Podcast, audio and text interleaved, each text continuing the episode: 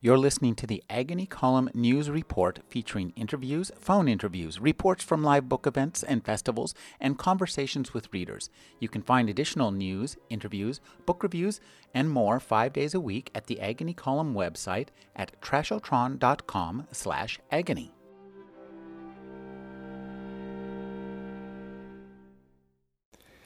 How does anyone really know if a disturbing psychic state is a genuine medical abnormality or not merely one of life's natural ups and downs?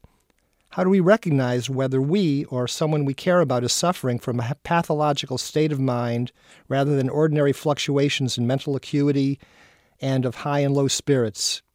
What is mental illness exactly? Oncologists can touch rubbery tumors, pulmonologists can peer through a microscope at strings of pneumonia bacteria, and cardiologists have little trouble identifying the yellowish plaques of artery clotting cholesterol. Psychiatry, on the other hand, has struggled harder than any other medical specialty to provide tangible evidence that the maladies under its charge even exist.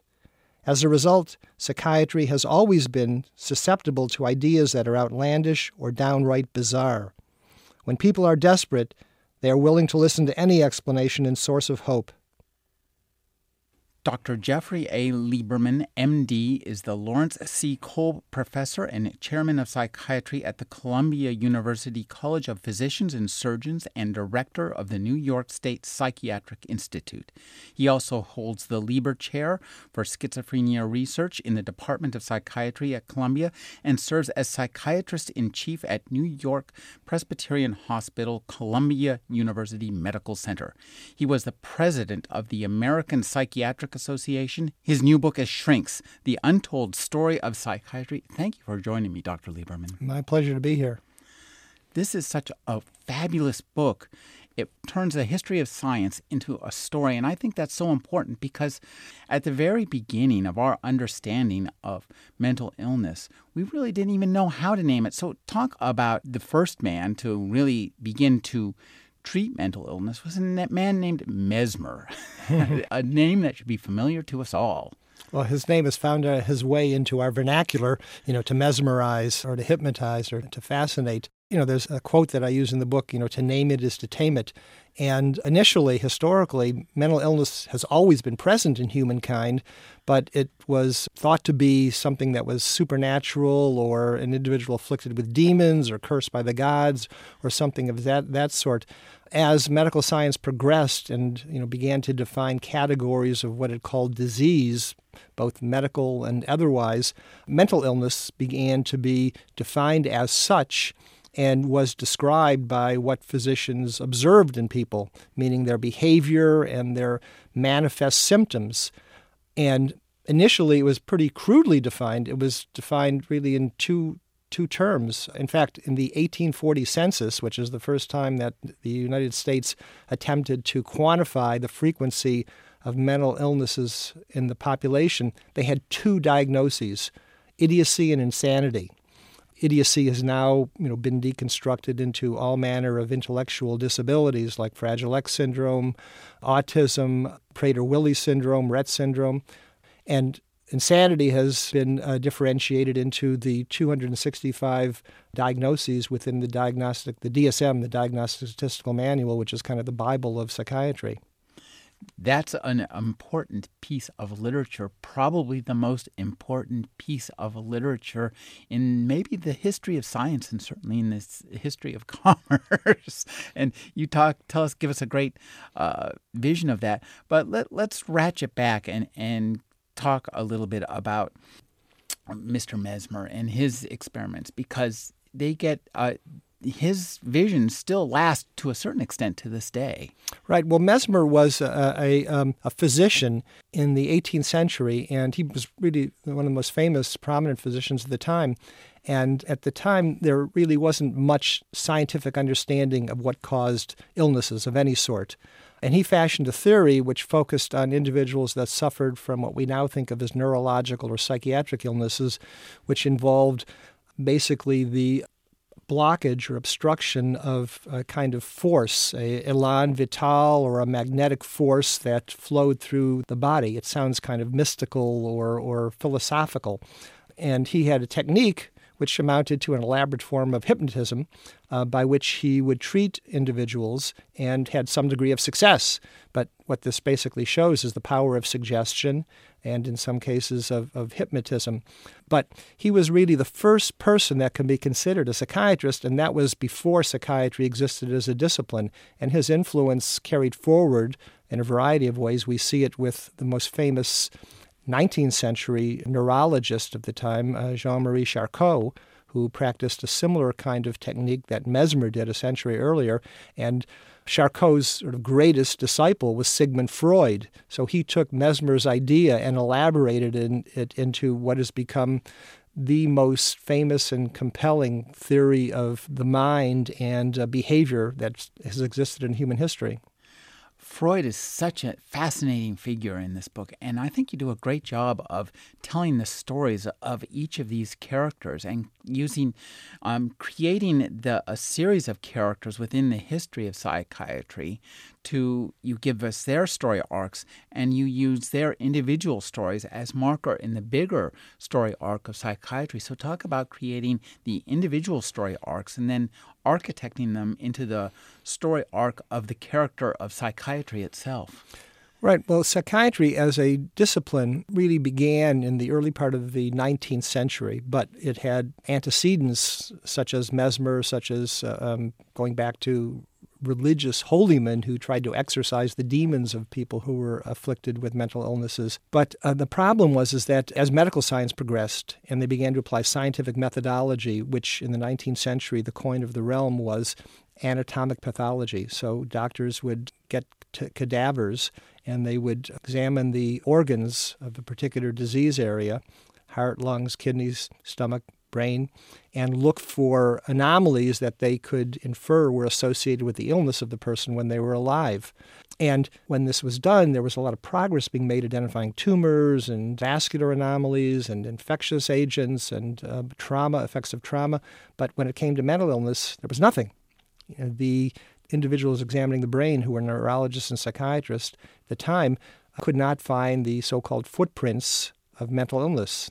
At the time, a psychiatrist, Alois Alzheimer, identified Alzheimer's disease from the plaques and tangles and atrophy, which got named Alzheimer's disease after him, but they couldn't find anything for what we now call schizophrenia, bipolar disorder, depression, anxiety disorders. So psychiatry kind of came up empty handed. So, in this context, we see individuals who were embedded in this process that have become kind of the seminal figures. Included in these was the first individual and it's interesting because these uh, at the time the center of scientific medicine was really in the Germanic speaking countries. But the first person that really kind of realized that this approach, anatomic pathology, was not going to lead anywhere was Emil Kraepelin. So he was a German psychiatrist that was working, and as all psychiatrists did in the late 19th century, if you were a major psychiatrist, that meant that you were the head of a mental asylum meaning you were basically the superintendent of a large institution that housed uh, hundreds, if not thousands, of individuals with mental illness. Um, and these were usually outside of cities in some rural area, and they became kind of self contained little cities or, or villages. Interestingly, psychiatrists obtained the name as a result of this alienists because they presided over a community that was alien to society. But Kraepelin said that you know the idea of pursuing these um, pathologic bases of mental illness had been fruitless, and so he reverted in a very rigorous, systematic way to classifying the uh, illnesses that people were afflicted with by their symptoms and their history. In other words, what symptoms did they exhibit and what happened to them over the successive years of their lives, because many of these people spent years, if not decades, of the rest of their lives in these institutions.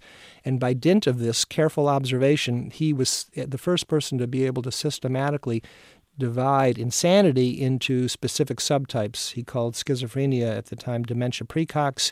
He called about what we now call bipolar manic depressive illness, and he called what we now call depression is melancholia.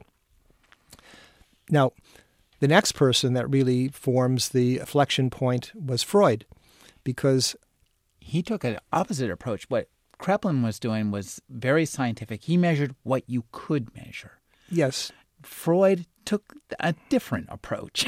That's right. And the character of Freud in this history represents the uh, other side of the spectrum. So Mesmer began as a psychodynamicist with his uh, elan vital magnetic forces, mm-hmm. some dynamic, mystical, metaphysical process that was producing these ailments in people. But then in the 19th century, there was this emphasis on anatomic pathology, so the biologic orientation predominated.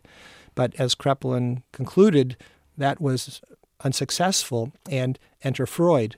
So Freud, by dint of the sheer powers of his intellect, invented a theory of the mind and how it developed and how it caused people to behave. But in doing so, he eschewed the biologic emphasis on anatomic pathology and reverted back to what Mesmer was doing, which was making inferences about metaphysical mechanisms and forces within the mind that were mediating people's behavior. Well, Freud himself, he started out, he wanted to be a scientist and he started out with some rigor. But you do a great job of painting the early days of his uh, career, he started out with just this tiny meeting of with four friends. It was like a, a, a book club devoted to the works of Sigmund Freud. So talk about researching and creating the atmosphere of this tiny club in Vienna where these guys would meet and talk about Freud's theory and about why Freud was right and Freud, Freud, Freud right? Well, it's it's funny uh, how when you sort of visit the um, sites where some of the most seminal moments in history took place, how modest and uh, they seem to you now. And Freud's the start of psychoanalytic theory and Freud's influence on psychiatry you know, began in similar circumstances. So Freud was trained actually as a neurologist. So you know, psychiatry and neurology did split uh, in the mid 19th century, with neurologists staying in hospitals and in cities treating people with neurological ailments, or at least diagnosing them. They couldn't do very much to treat them, and psychiatrists being out presiding over these mental asylums as as alienists. Um, Freud was a neurologist, so he worked in offices and he trained under Charcot and then uh, Joseph Breuer, another neurologist. What he did was just by observing them, and, and he adopted the Mesmerian technique and then the technique of Charcot of basically hypnotizing people. But after this, and after working with Breuer, he formulated his theory, and then from the theory, what was called the talking cure. And uh, that's what we now know as psychoanalytic theory. The mind has components that id, ego, superego. It evolves over the course of a person's life from infancy to childhood to adolescence to adulthood. It invokes a variety of different mechanisms to manage threatening or conflicting emotions, and these were called defense mechanisms. He formulated the concept of the unconscious, which was a brilliant conception. Prior to Freud, the notion among people, and educated or not, was that you you knew everything that was was happening to you. You were aware of all of your mental activity. Freud formulated unconscious. You know, you're going to be in speaking, I think, at some point with uh, Dr. Michael Gazzaniga, a famous cognitive neuroscientist. Freud, with his unconscious, anticipated cognitive neuroscience, which has now demonstrated how there are all these different processes with implicit memory that occur outside of conscious awareness. So Freud came up with this really brilliant theory, but it was on the other extreme from the biologists. It was back in the psychodynamic, you know, metaphysical camp. And at the time, given the intellectual vacuum that existed with psychiatry, scientifically speaking, this theory was so compelling that it captured people's attention. So when he began writing about it, individuals in the community began to admire him and flock to him. So first, it was a small number of colleagues that were impressed with his formulation and began to meet with him in what was called the, the Wednesday night club. And they would meet in his house and they would have a very you know, well structured kind of discussion that uh, followed the same schedule and format uh, every week. Um, but gradually this began to expand. And that's when you run into, I think, the first mistake that Freud made, which is to impose his need for sort of obsessive order and fidelity to his method on all of his disciples. He be, he helped uh, what he eventually became called uh, psychoanalysis become in essence the id of of our understanding of mental uh, illness in that it was just this completely uncontrollable force that or it was controlled by adherence to his belief his theories and he started turning what had started out to be a science based on some fact gathering into something much more akin to a religion Exactly. Well, I mean, it started out as a theory, mm-hmm. um, and all you know, scientific uh, progress is based on initial sort of theoretical formulation or hypothesis. Uh, Freud came up with this elaborate theory, uh, psychoanalytic theory, which was a brilliant conception. I mean, this was akin to Einstein with the theory of relativity, or, or you know, Copernicus or Galileo with you know, heliocentrism. It was really just earth shaking. But the problem is, is that uh, in science, when one has a theory, you then subject it to verification through in, uh, experiments and determining whether the theory is supported or not, or whether it's disproved. Um, Freud, because of his rigid need for order and adherence to uh, his beliefs and his methods, would not allow his disciples to deviate, and he would not allow the theory to be submitted to any type of empirical verification. And that was, I think, the first mistake that was made because then, in his acolytes who really had subscribed to his theory, it became virtually a religion. For all that, Freud uh, had created this kind of religion of his theory. He was also he was a brilliant writer, and I think that as time goes by, he may be seen as much of a, a, literary figure as he is as a scientific figure. And he told great stories. And one of his most enduring stories uh, was the story of Dora, which still lives with us today. That it's often referred to. Right. Well, for, I mean, I think you're absolutely right. Uh, you know, you can be a brilliant scientist, but if you can't communicate your ideas, then uh, you're not going to gain the traction and the visibility. Uh, in Freud's case, he was a brilliant orator, spellbinding orator, and also writer, and he was a prolific writer. When Freud only visited the United States once, he came to the United States in 1908 at the invitation of Clark University, and at the time he had a, a, large following in Europe, but there wasn't much of a following in the United States. You know, we didn't have virtual communication like today. And uh, he came and uh, gave a series of lectures, and many of the leading figures in psychiatric neurologic medicine and psychology um, uh, came to hear him, and inclu- even even people who are sort of outside of it, like the political activist uh, Reva, uh, Emma Goldman, came along with William James and a number of other people. And uniformly, each of them, all of them, were just completely bowled over. They were just fascinated with Freud. And uh, the leading American neurologist at the time, who was from Harvard, invited Freud to come back to his home afterwards to spend a couple of days. And uh, afterwards, this was a, a, a you know, very prominent uh, um, establishment type neurologist from Harvard. And after Freud left, you know, he endorsed all of what he said and actually sanctioned the establishment of the first sort of American Psychoanalytic Association in the United States. Now, one thing about Freud was too that psychiatry had been kind of lost. Uh, the, the, our understanding of the mind had been lost and separated from the rest of medicine, which had been following an easier path, to be sure, di- dissecting the body and finding tumors and hearts and all that stuff. But Freud provided this, he was a leader. I mean, he was somebody who could look up and say, yes, we can follow this guy. And that proved they, he led them out, as you write, into the desert, intellectual desert for more than half a century.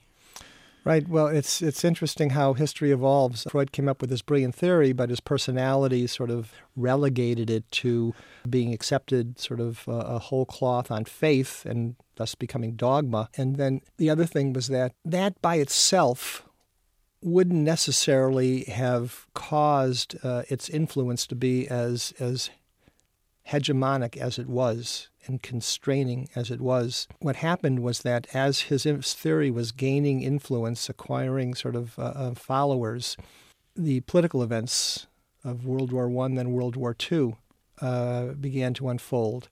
And the individuals that were considered to be the uh, sort of leaders and the pioneers and the, the sort of or, uh, the uh, the orthodoxy of, of psychoanalytic theory, the the keepers of the knowledge, were this coterie of followers that Freud had accumulated from European countries largely, and by then it included Jung and included Maslow and included uh, um, you know all of the sort of leading people in psychiatry and psychology of the uh, late 19th, early 20th century. But because of the rise of Hitler and Nazism and persecution of the Jews and other minority groups, there was this migration that was forced. And many of um, the inner circle of Freud were, were individuals of Jewish uh, religion. And so they fled, many coming to the United States. And when they came to the United States, they were regarded as, as really kind of uh, nobility and they were installed in given positions of respect in various academic institutions and in the medical community.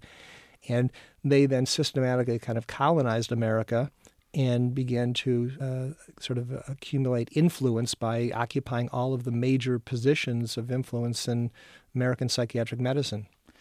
Now, American psychiatric medicine was in a peculiar state too because most of the people who were, I guess, psychiatrists were people who were relegated alienists. They were relegated to running these asylums filled with unsavory people in conditions that were unsavory, and they were out in the countryside.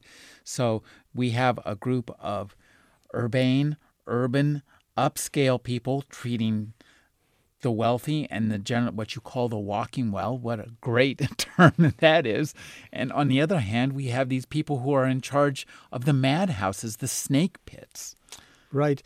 Yeah, so American psychiatry was really in the backwaters of medicine, scientifically speaking. And I you know, have a brief section describing that you know, the leading figure in, in American psychiatry and historically, until really the mid 20th century, was Benjamin Rush. So Benjamin Rush was a physician, one of the few physicians to be a signer of the Declaration of Independence, and he was a leading physician, not a psychiatrist, but a leading physician, and who became very concerned with the welfare of individuals with mental illness. And he established the Pennsylvania Hospital as a institution to treat them not just in a humane way, but in a scientifically advanced way, whatever that meant in the 18th century. And he used techniques now that you know seem you know, preposterous or cruel. He invented this kind of restraining chair where somebody who was floridly psychotic would be put into this chair, which you know, basically bound them and kept them immobile. He used a spinning chair where individuals were strapped into a chair that was able to be uh, rotated until they were so dizzy that they either passed out or vomited. He thought purging was a way, his theory of mental illness had to do with humors, and humors, you know, being out of balance. So he would administer these concoctions that he formulated, which were basically uh, very potent laxatives.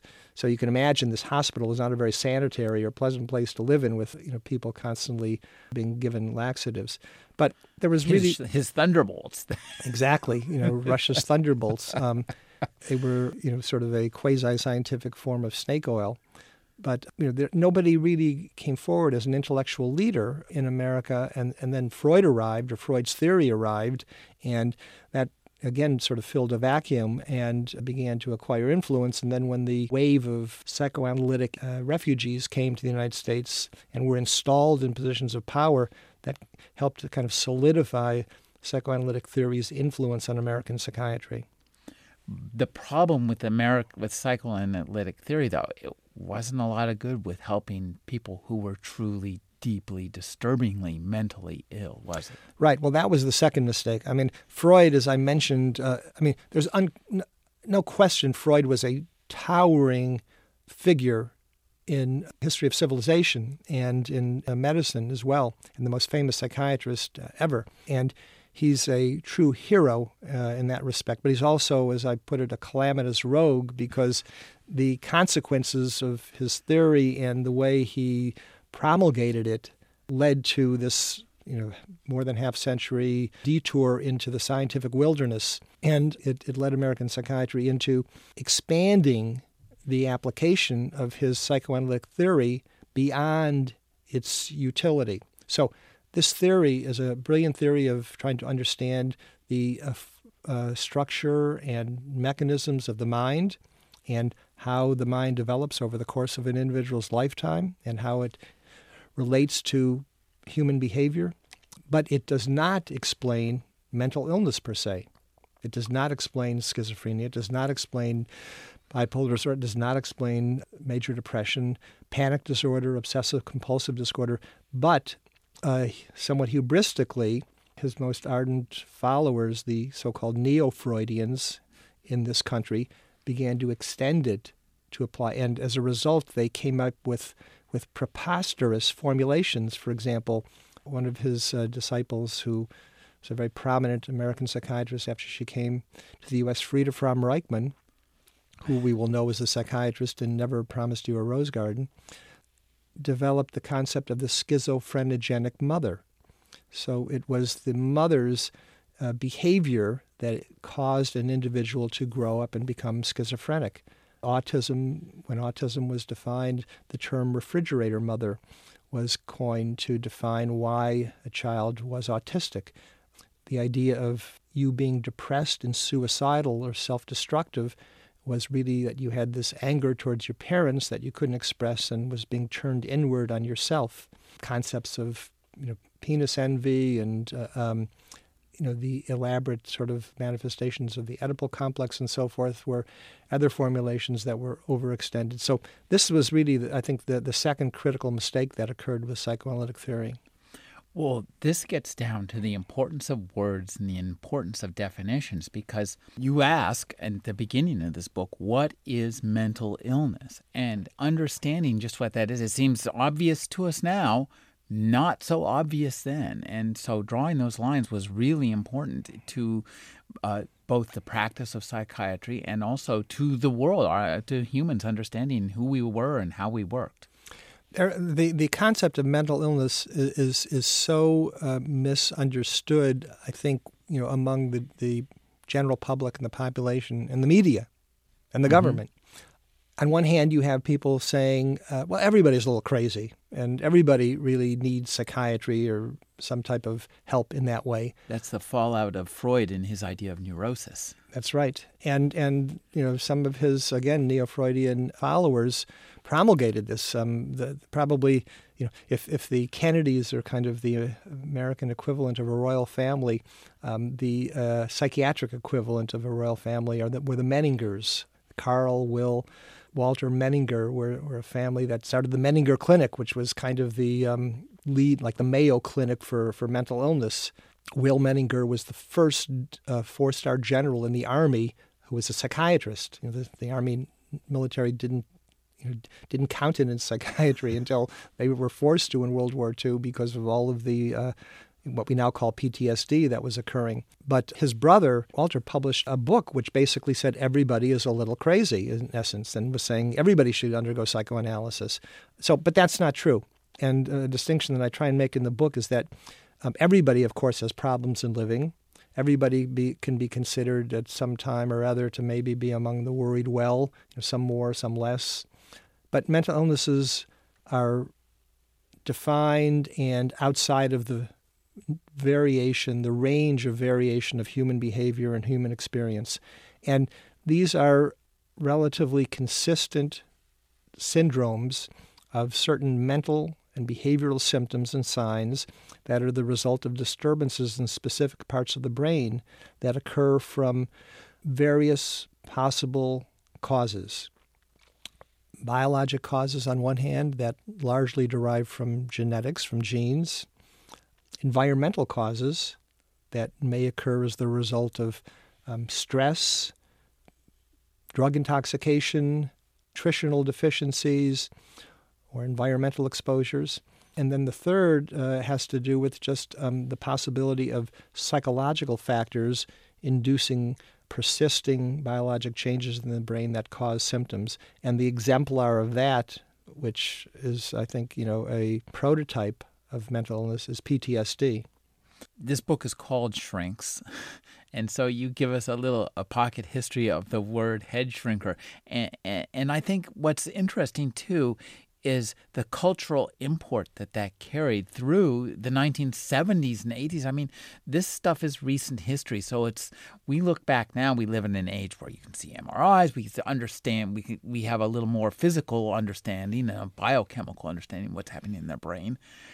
Back then, that wasn't the case, and now this is pretty recent history. That's right, but uh, actually, I, these these old attitudes, which you know derived back then, I think still persist to a considerable degree today.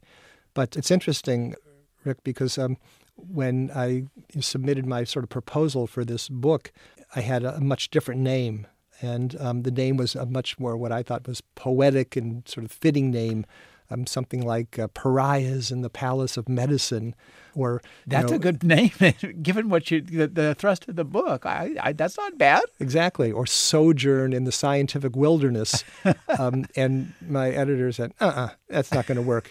He says, "You you you are you writing a book for your colleagues, or you're writing a book for the general uh, readers?" And I said, "No, I want to you know reach the the general readers." And he's, "Okay, well, I'm going to tell you what th- we think." And so, you know, she basically f- passed it around in terms of ideas to um, at colleagues in, in the office, uh, publisher Little Brown, and came back to me and said, "Here's your title: Shrinks: The Untold Story of Medicine." And I said, "Well, isn't that a little demeaning?" demeaning, schmeaning. That's what people think of when they think of psychiatry. Well, also too demeaning, but not to say fairly accurate in that for a long time. I mean, at now we understand but for a long time, uh, the practice was by people who were thinking about ids and superegos and all these weird sexual compli- complications that came out of Freud's own subconscious. Right. The the origins of the term, as well as its connotations, uh, are not uh, are not terribly sort of uh, elegant and, and profound. Um, basically, the as best we can determine, it emerged in the late 1940s in Hollywood when a uh, studio executive was complaining about a temperamental actress. And um, the time, Hollywood was making a lot of these uh, exotic adventure movies, you know, with exotic places where there were indigenous tribes that resulted to cannibalism and different practices and had witch doctors which would shrink the heads of their enemies. And so he said, you know, we need to send this actress, you know, to a psychiatrist so she can have her ego shrunk. And then there was a reference that was made in Life magazine that was doing a profile on a famous uh, cowboy star at the time, Hopalong Cassidy, and he used the term in uh, a reference to his own career. He was saying that if anybody, given where I started out, if anybody would have said that I was going to achieve the level of fame and uh, and success that I have, they would have needed to uh, have their head shrunk. And then H.L. Mencken responded to a letter to the editor in the Baltimore Sun with uh, the same kind of reference, and it then became uh, kind of a the jargon, you know, of our popular language. You yourself were a student at right at the pivot point uh, of the whole change as psychiatry and psychoanalysis was on the ropes, and when um, our own understanding of neuroscience and our own understanding of the biology of the brain began to shift. So I'd like you to talk about just being a student at that time. You you you had doubts about psychoanalysis, even though you were brought up in a school. You went to a school where that was still the de jour. Right. My motive for writing the book mainly came from 30 years of doing research and treating patients with mental illness and becoming so frustrated with the uh, re- realization that many people who had different forms of mental illness were not getting treatment, not because there wasn't treatment available that would be highly effective and safe for them, but because of the lack of awareness, the shame they felt if they you know, uh, publicly sort of uh, uh, sought help or not knowing how to access help.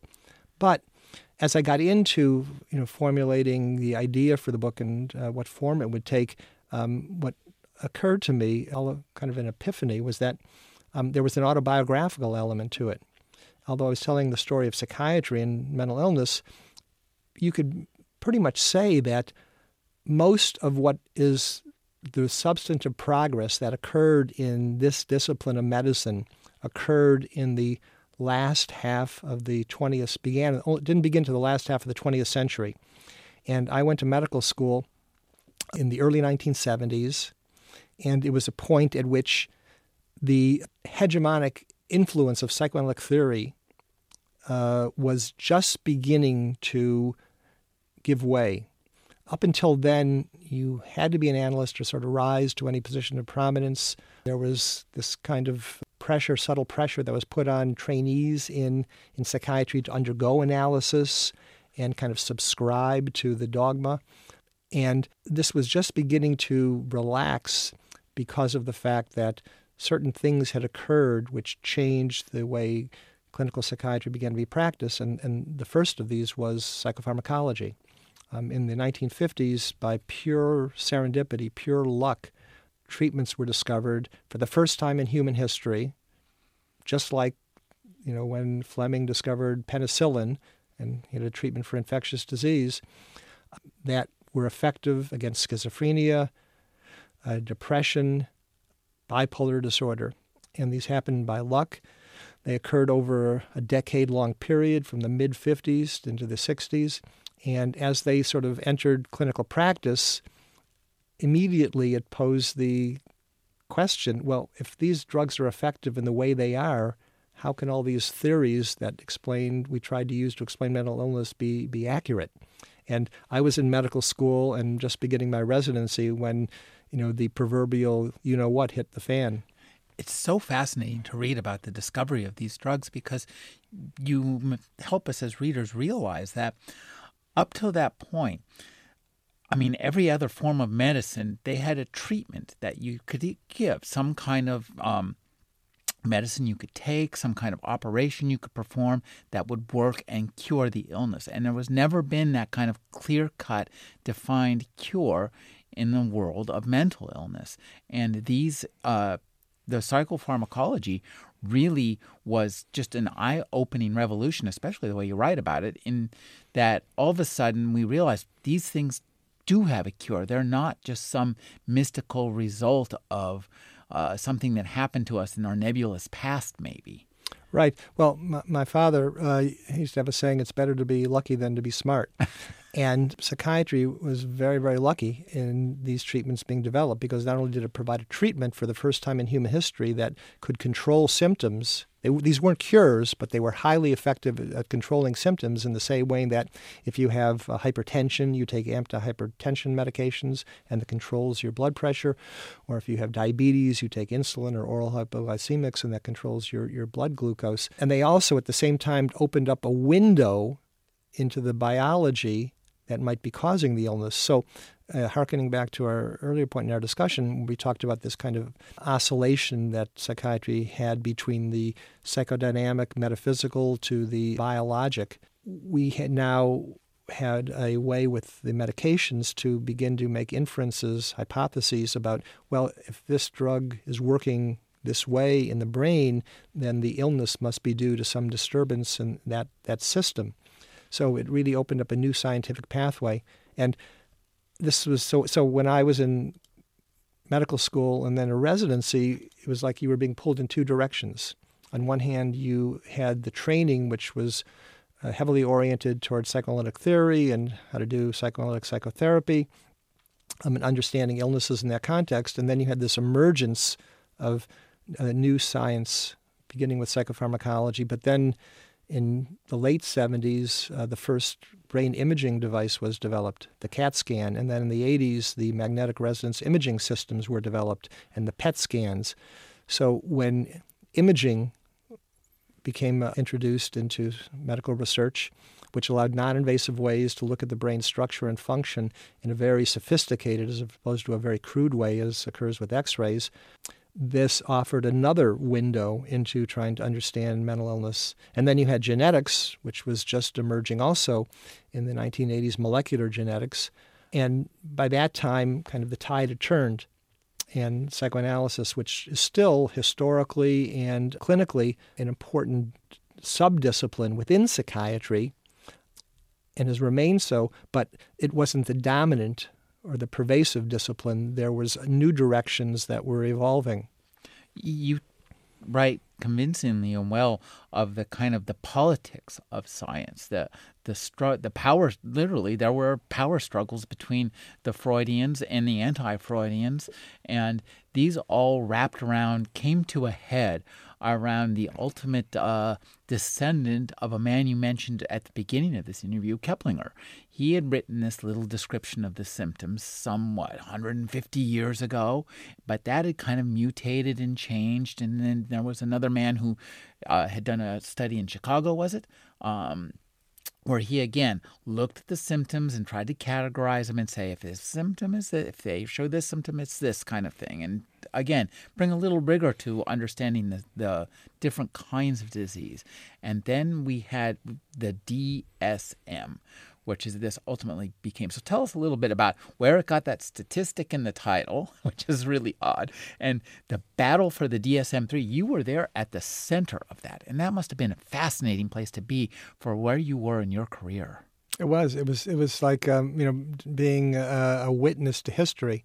Uh, you know, if you were in you know, Spain during the Spanish Civil War, or you were in you know, France during the uh, uh French Revolution, or you know, in the United States, it was it was really exciting. And and as I said, as I began to sort of think about how to formulate the book, it occurred to me I wasn't just going to tell a history and uh, incorporate some you know clinical case histories, but I could also introduce an autobiographical dimension because, um, and you know, this was just sheer coincidence that I was born when I was born, but you know I sort of lived it. What happened was is that there was this kind of uh, uh, I mean, and these kinds of struggles for theoretical supremacy are not you know, that are not unique to psychiatry. Uh, they occur in all areas of medicine where people, there's a prevailing theory, and everything from diagnosis to treatment is sort of oriented along this. You know, a great example that I love is with peptic ulcer disease. You know, ulcers used to be thought to be due to some force that, or some problem that caused oversecretion of gastric acid, which eroded the gastric mucosa, the lining.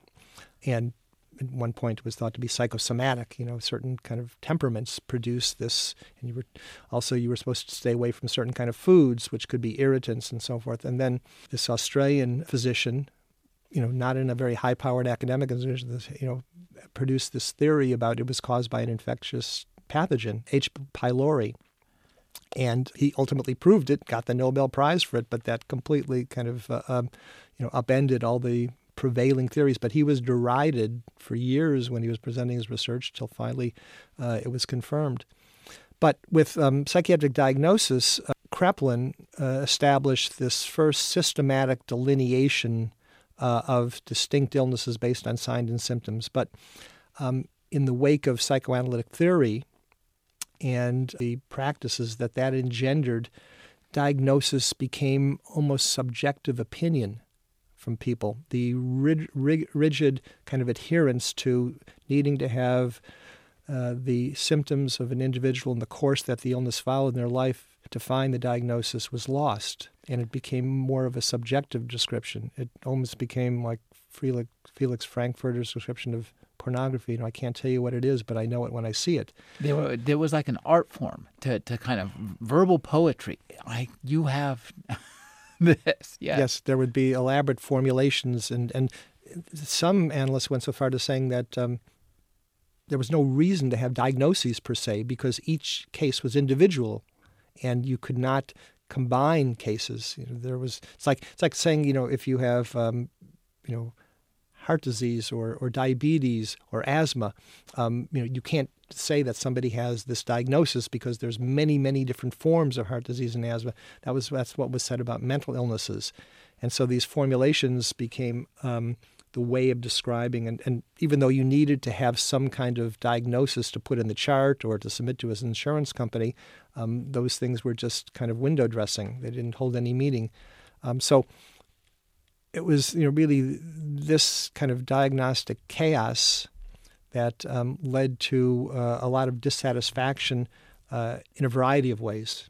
Um, one way was that uh, this is one of the most unlikely places you think it would come from was the military. So the military uh, has conducts a pre-induction physical uh, evaluation on everybody before they go in to make sure that they're you know, fit, and included in that is a mental evaluation because they didn't want to take people who were you know, so-called mentally defective or ill.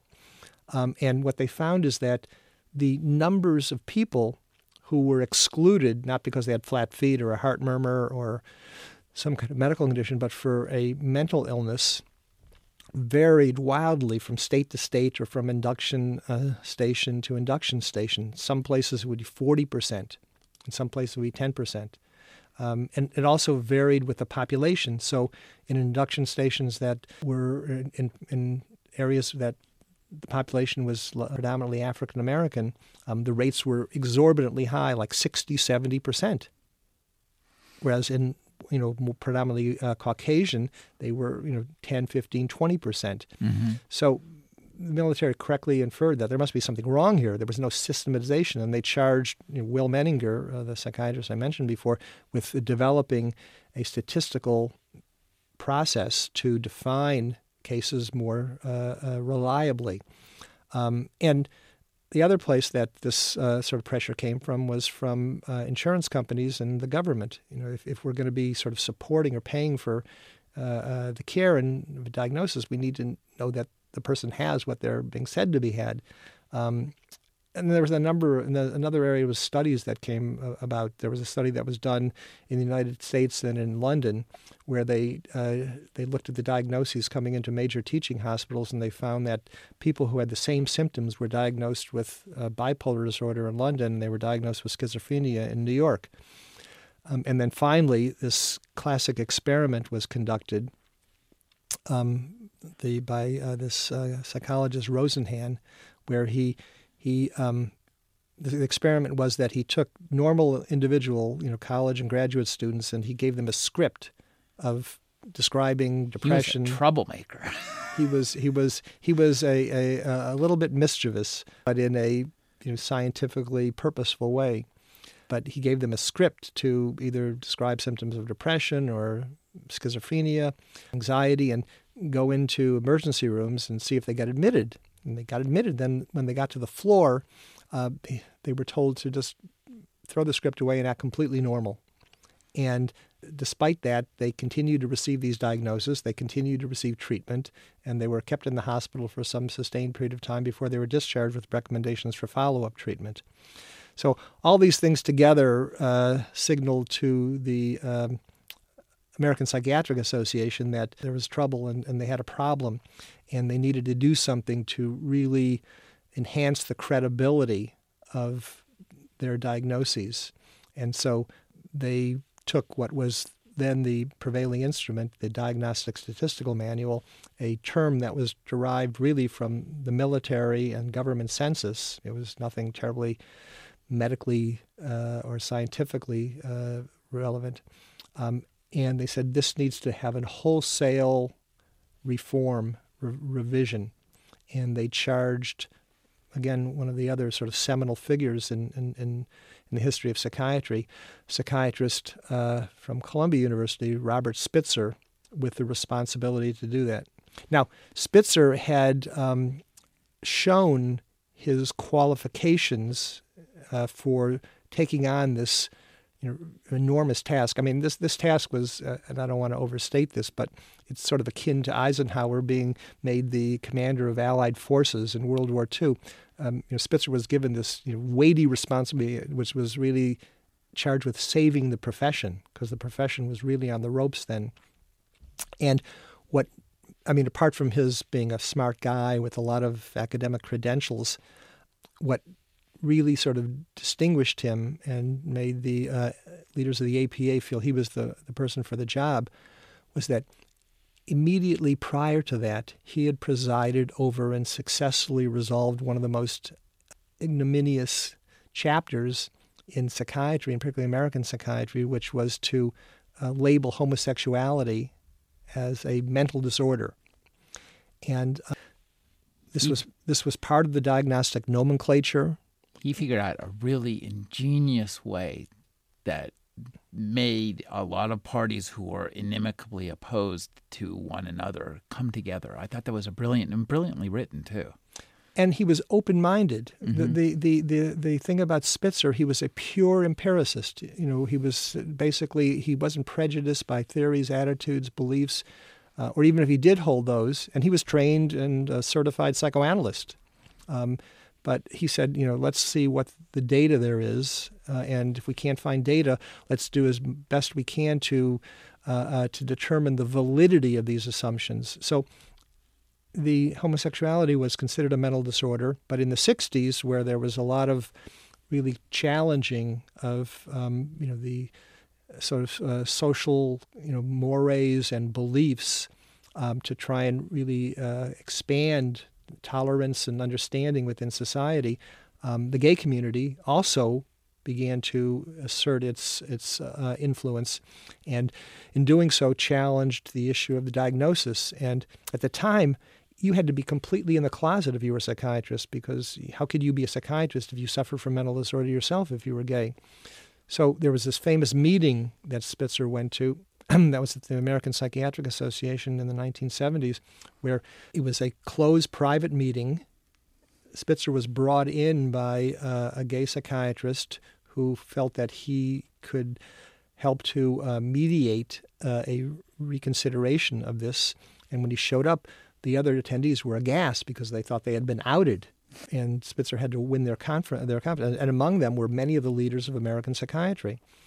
Um, so basically, Spitzer organized a process to mobilize or to, to uh, gather all of the extant evidence which bore on this issue, bring it to a committee that was uh, uh, the task force that was uh, assigned for uh, revising the DSM, and basically, after a review and a series of discussions, determined that this was really unjustly uh, included and without any kind of scientific basis.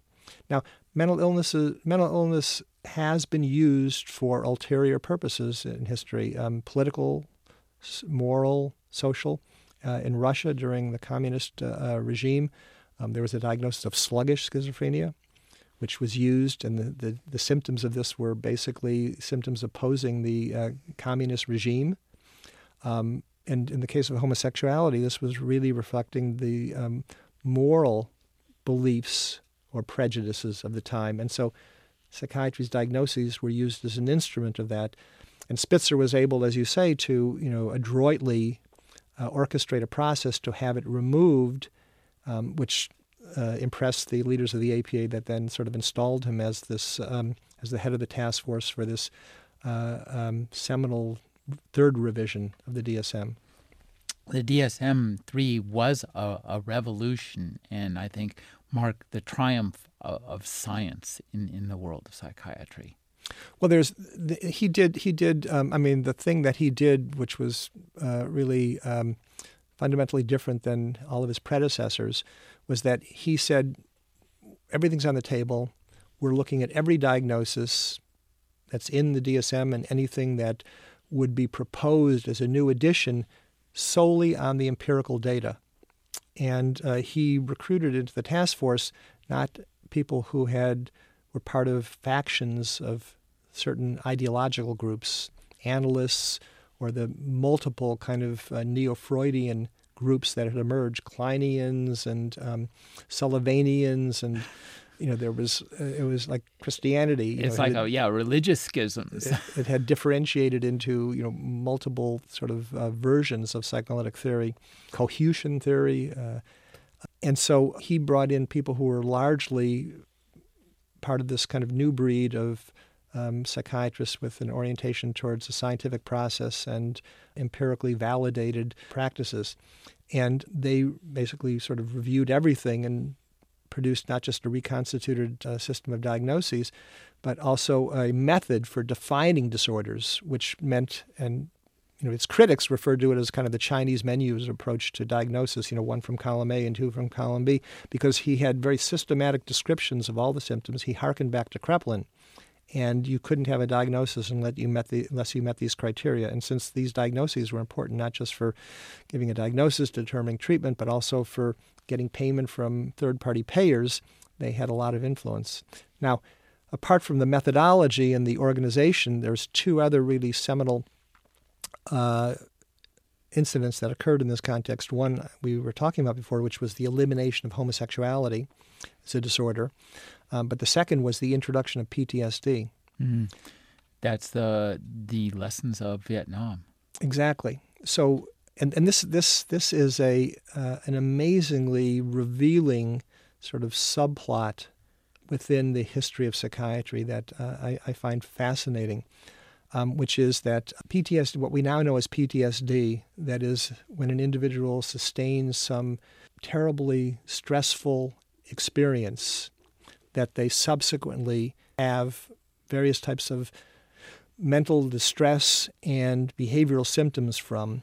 Um, this has been a phenomenon that's existed throughout human history because people have always been in situations where they could be in an earthquake, a fire, uh, beaten up, or war.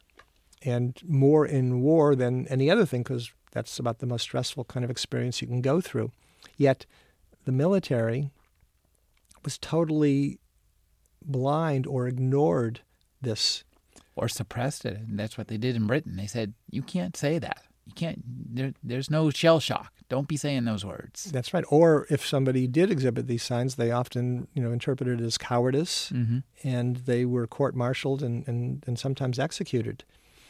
Um, the first uh, description of what we now know as PTSD occurred in the Civil War, which was called soldier's heart. But there was no sort of medical follow up to that. But then in World War I, with the Great War, with the mechanized warfare, the numbers were staggering of people that had shell shock or battle fatigue. Um, but even then, the military was very resistant to the idea. Uh, however, they did need to enlist psychiatrists and psychologists to attempt to manage the conditions. But then it wasn't really till World War II till this the military reluctantly began to accept and agree that they needed to do something. So at the beginning of the war, there was hardly any neuropsychiatrists that were in. That's what they called them in the military. But by the end of the war, there was Will Menninger had become a four-star general, and there was a whole division of psychiatrists treating individuals, and and 20% of the casualties or more that were occurring were psychological casualties. So there was a recognition, there was an attempt to try and manage it. But then after the war, it was kind of uh, pushed aside. Um, it wasn't even in the DSM, which was the DSM 1 then. There was no effort on the military or medical researchers to pursue this. What is PTSD? What happens when somebody is in this kind of somebody who is ostensibly normal and they're in this combat situation, and all of a sudden they're unable to function. And this is an enduring phenomenon. It's not like they snap out of it in a minute. Right. There was no follow up. And it took till Vietnam till this finally was taken seriously. Now, you talk about uh, the recent, relatively recent release of the DSM 5 as the triumph of pluralism. And I'd like you to explain what you mean by that the DSM, in its um, 60 plus year history, has undergone five revisions. And the revisions are really geared towards trying to revise as needed the diagnoses based on the emergent information scientific through scientific research through clinical practice that occurs in the intervals between revisions. And when um, DSM-5 was authorized, it was done with sort of great uh, expectations because it was authorized sort of initially in around 2005 and the 1990s so so this was this was the first revision. The DSM-4 had been revised in 1990 so this was going to be the first revision in 15 or 20 years. Since then the momentum of the scientific research that had been generated by psychopharmacology neuroimaging genetics uh, the emergence of modern neuroscience as a discipline was really going to be kind of full force and brought to bear on how we thought about mental illnesses and how we could diagnose them. And the 1990s had been declared uh, the decade of the brain, and the Congress had increased the budget uh, of the NIH to focus on brain research. So when DSM 5 was announced to be you know, to begin, it was done with sort of great expectations. You know, we're going to have marked you know, revisions in the diagnoses. We're going to have diagnostic tests for the first time, you know, blood test or uh, an X-ray type procedure or an EKG for the brain, and we're going to really be able to redefine the disorders in a more valid and precise way. But as the task force got into the process and reviewed you know, the reams of articles from the scientific literature, turned out that there wasn't that much that really allowed for substantive change. And what sort of evolved was that there were going to be some modifications, but there were going to be basically refinements of the previous DSM and the diagnoses that existed in that. And on one hand, you had the anti psychiatry detractors, you know, basically. They're uh, still with us. Yeah, it's amazing. It is. You know, this is exactly the how how you know old prejudices and uh, and biases die hard, and and what's what's also unique, uh, Rick, is have you ever heard of any medical discipline that has an anti-movement besides psychiatry? No, and and you give an example at the beginning of your book uh, that I think is is telling and, and tragic. I mean, I can't imagine somebody saying, well, you have a heart murmur, but I, I, don't really believe in heart murmurs and treating heart murmurs. I think they're due to, you know, somebody's bad attitude. That's right. That's right. The, the, the, the naysayers persist. And it's true that, and, and that was uh, the main reason uh, with the book that I wanted to tell the complete story of psychiatry, the good, the bad, and the ugly, um, because, you know, it did do some bad stuff but that was then and now is now. And for people to deny themselves of getting treatment for a condition that they may suffer from is completely unwarranted. Uh, and if it's prejudice and stigma and old beliefs that are holding them back, that's that's that's really just not right. I've been talking with Dr. Jeffrey Lieberman. His new book is Shrinks: The Untold Story of Psychiatry. He's told it so well. Thank you for joining me, Dr. Lieberman. My pleasure, Rick, anytime.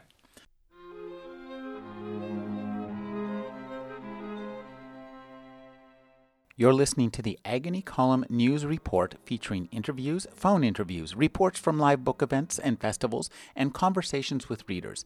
You can find additional news, interviews, book reviews, and more five days a week at the Agony Column website at trashotron.com slash agony.